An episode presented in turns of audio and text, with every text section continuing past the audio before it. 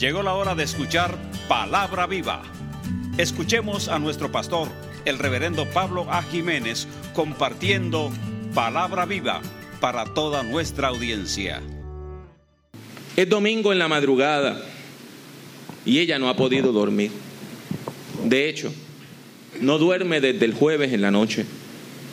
El fin de semana ha sido horrible, el peor de su vida, y eso es mucho decir. María no quiere que amanezca. A la misma vez, espera con desesperación la llegada del amanecer. Desea ver a su maestro, aunque sea por última vez.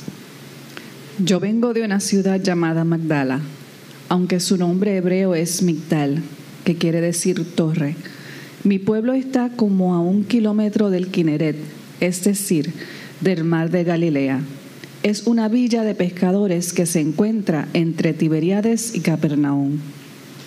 El nombre de la mujer era María, pero era mejor conocida como la Magdalena. En los tiempos de Jesús era muy extraño que a una mujer se le llamara de esa manera, así, por el nombre de su pueblo. Lo normal era que la llamaran por el nombre de su marido, como el caso de María, la mujer de Cleofas. El que se identificara a María Magdalena así, por el origen de su pueblo y no por su apellido de casada, quería decir que era soltera. Era una mujer que no estaba bajo la tutela de un hombre. Era una mujer independiente. Y eso es bien extraño en el mundo antiguo. No sabemos mucho sobre su trasfondo, pero hay algo que sí sabemos. Aunque el folclore popular la considera una mujer de mala vida, la Biblia nunca dice que haya sido una prostituta. Lo que sí sabemos es que tuvo un encuentro transformador con Jesús de Nazaret. Jesús me encontró e hizo un milagro en mí. Cuando conocí al Galileo estaba destruida, pero él expulsó siete demonios de mí. Jesús me hizo libre. Desde entonces me convertí en su discípula, aunque eso fue motivo de escándalo. En mi tiempo, el judaísmo tradicional no permitía que las mujeres estudiaran la Torá, como tampoco le permitían ocupar puestos de liderazgo. Además, muchas veces yo era la única mujer que estaba con Jesús y sus discípulos. Por eso la gente hablaba, haciendo acusaciones falsas contra mí. María formaba parte de un selecto grupo de mujeres que apoyaban el ministerio de Jesús. Una de ellas se llamaba Juana y era la esposa del intendente de Herodes. Esto quiere decir que era la esposa del administrador del reino de Galilea, que era gobernado por Herodes Antipas.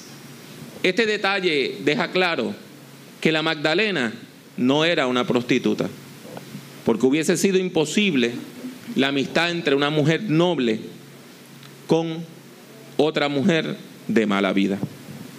Pero tampoco era aceptable la presencia de una mujer entre los discípulos de Jesús. Pero el hecho es que Jesús sí tenía discípulas y que María Magdalena era la más importante. Todo comenzó hace una semana atrás. Llegamos a Jerusalén el día del desfile del ejército romano, cuando parte de la legión décima entraba a Jerusalén para quedarse en la fortaleza Antonia. Los soldados estaban preparados para enfrentar cualquier rebelión, ya que el pueblo judío recuerda la liberación de la esclavitud en Egipto durante el tiempo de la Pascua. A pesar de que sabía lo peligroso que era, Jesús entró a la ciudad montado en un burro, como montaban los antiguos reyes de Israel. El pueblo, de manera espontánea, colocó ramas de árboles y de palmeras a su paso, haciendo una, una alfombra para su nuevo rey. La suerte estaba echada. Las acciones de Jesús fueron entendidas tanto por el poder político de Roma como por el poder religioso del judaísmo normativo como una ofensa. El Galileo tenía que morir. Los poderes que son compraron a uno de los discípulos. Y él les dijo dónde lo podían encontrar. El jueves, tarde en la noche, Jesús fue apresado por la policía del templo. en el valle de Getsemaní. Y fue juzgado en casa de Caifás, el sumo sacerdote de turno. Lo encontraron culpable después de un juicio viciado, lleno de testigos falsos. El viernes en la mañana, Jesús fue llevado ante Poncio Tiberio Pilato, el gobernador militar romano, y él le condenó a morir ese mismo día en una cruz. La cruz era el castigo reservado para la gente más pobre, para los ciudadanos de segunda clase y para los extranjeros residentes. Aquella noche del jueves, después de la cena y de un largo discurso, Jesús fue arrestado en el huerto de Hexemaní. La mayor parte de los discípulos huyeron, pues temían ser arrestados también. Pero algunos le seguimos. Yo no dormí esa noche y el viernes, después de su condena, acompañé al maestro hasta la cruz. Tres mujeres estábamos allí al pie del monte de la calavera. María, la mamá de Jesús, su hermana, que también se llamaba María y era la esposa de Cleofas, y yo. Jesús murió bien rápido, mucho antes de lo esperado. Hasta cierto punto fue mejor. Como el descanso del sábado comienza el viernes a las seis de la tarde, si no hubiera muerto, los soldados lo hubiesen rematado. El problema es que casi no quedaba tiempo. Los soldados iban a echar el cuerpo de Jesús en una fosa común, como hacían con el resto de los condenados, apilando cuerpos sobre cuerpos. Sin embargo, dos hombres que tenían mucho prestigio social y poder político, pero que hasta ese momento habían sido discípulos de Jesús en secreto, le pidieron el cuerpo del maestro a Pilato y lo colocaron en una tumba nueva. Después de las seis de la tarde del viernes no se podía trabajar. Por lo tanto, apenas tuvieron tiempo para lavar su cuerpo y colocarlo en un lienzo, envolviéndolo en las vendas. Lo colocaron en la tumba y pusieron algunas pocas especias aromáticas sobre él, pero no pudieron terminar todo el proceso fúnebre. Una vez sellada la tumba, era casi imposible volver a ella porque la ley romana castigaba severamente a quienes profanaban las tumbas y a quienes tocaban los cuerpos de personas muertas que ya habían sido enterradas. ¿Quién moverá la piedra? Teníamos que pedirle permiso a los soldados romanos y convencerlos de que nos ayudaran, ya que una de esas piedras puede pesar hasta dos mil libras. Muerta de miedo fui al sepulcro el domingo en la mañana para terminar de preparar el cuerpo de Jesús.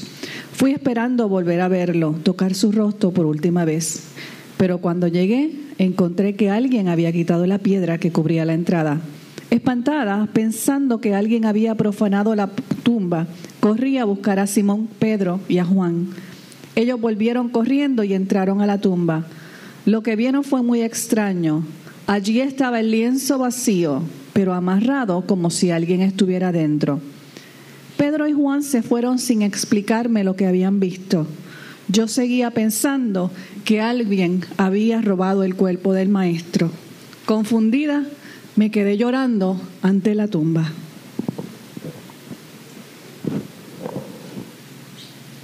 María se inclinó a mirar dentro de la tumba, viendo a dos hombres que tenían el aspecto de seres celestiales. Uno estaba sentado donde una vez estuvieron los pies de Jesús y el otro a la cabecera. Mujer, ¿por qué lloras? Porque se han llevado a mi Señor y no sé dónde lo han puesto.